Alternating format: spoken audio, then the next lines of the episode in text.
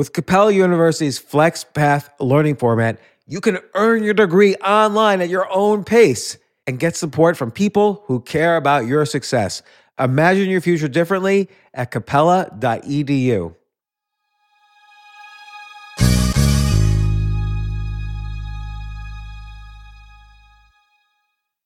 As a person with a very deep voice, I'm hired all the time for advertising campaigns. But a deep voice doesn't sell B2B, and advertising on the wrong platform doesn't sell B2B either. That's why, if you're a B2B marketer, you should use LinkedIn ads. LinkedIn has the targeting capabilities to help you reach the world's largest professional audience.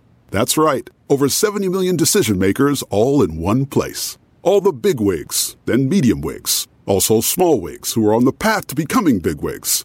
Okay, that's enough about wigs. LinkedIn ads allows you to focus on getting your B2B message to the right people. So, does that mean you should use ads on LinkedIn instead of hiring me, the man with the deepest voice in the world?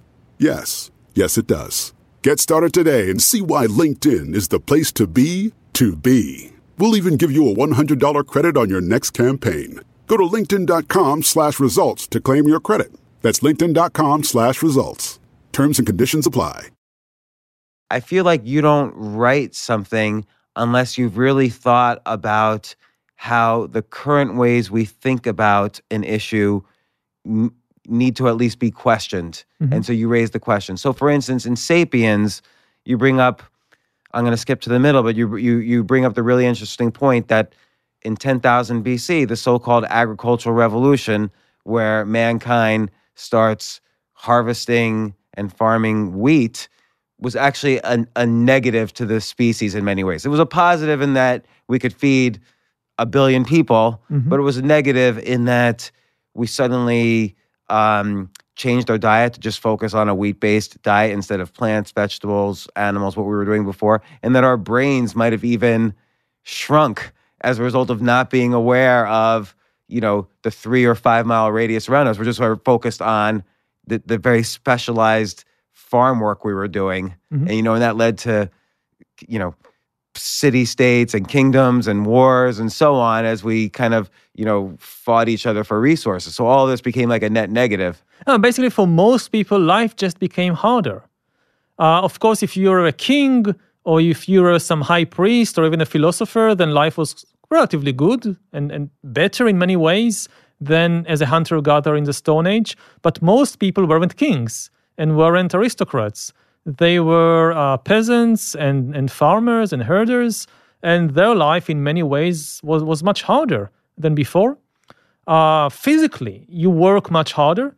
The human body evolved for millions of years in adaptation to climbing trees and running after rabbits and things like that. And suddenly you find yourself from sunrise to sunset just plucking weeds and carrying water buckets from the river and harvesting and grinding corn.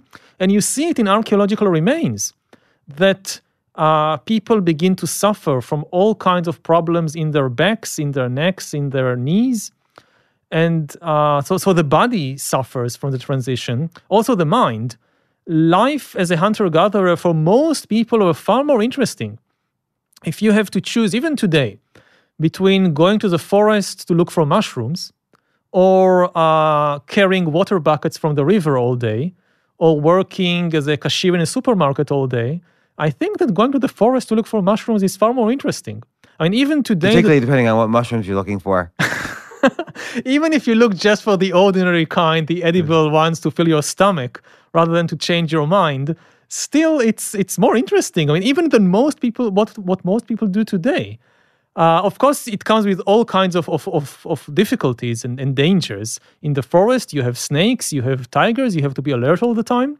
But that also means that uh, just by necessity, you develop kinds of alertness and sensibility that most of us have lost over the last 10,000 years.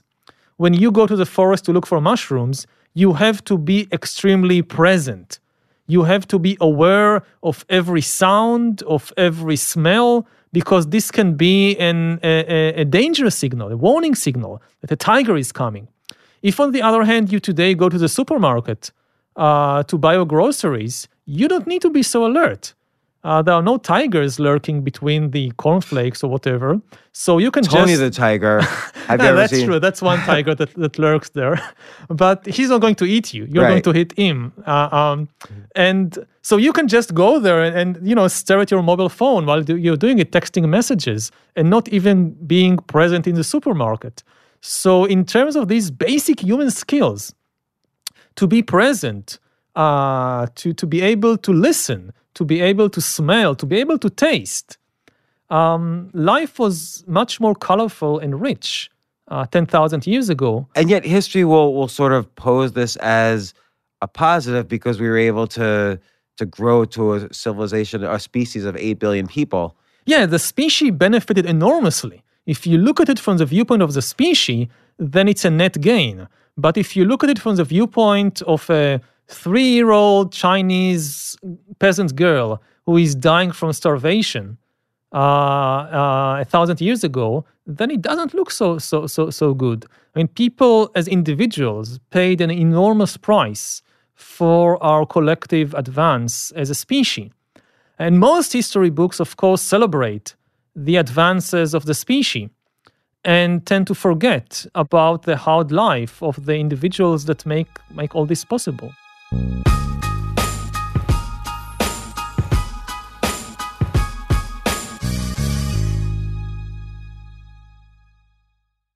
Hey, before you go, don't forget to get your copy of the ultimate guide to self-publishing. Just go to jamesaltucher.com slash publish. I will tell you, self-publishing changed my life. It got me more speaking gigs, consulting gigs, advising gigs. It helped me meet a community of new friends. It also tells my stories so my kids could read it. So I want to give you my free copy of the ultimate guide to self-publishing. Just go to jamesaltucher.com slash publish. jamesaltucher.com slash publish.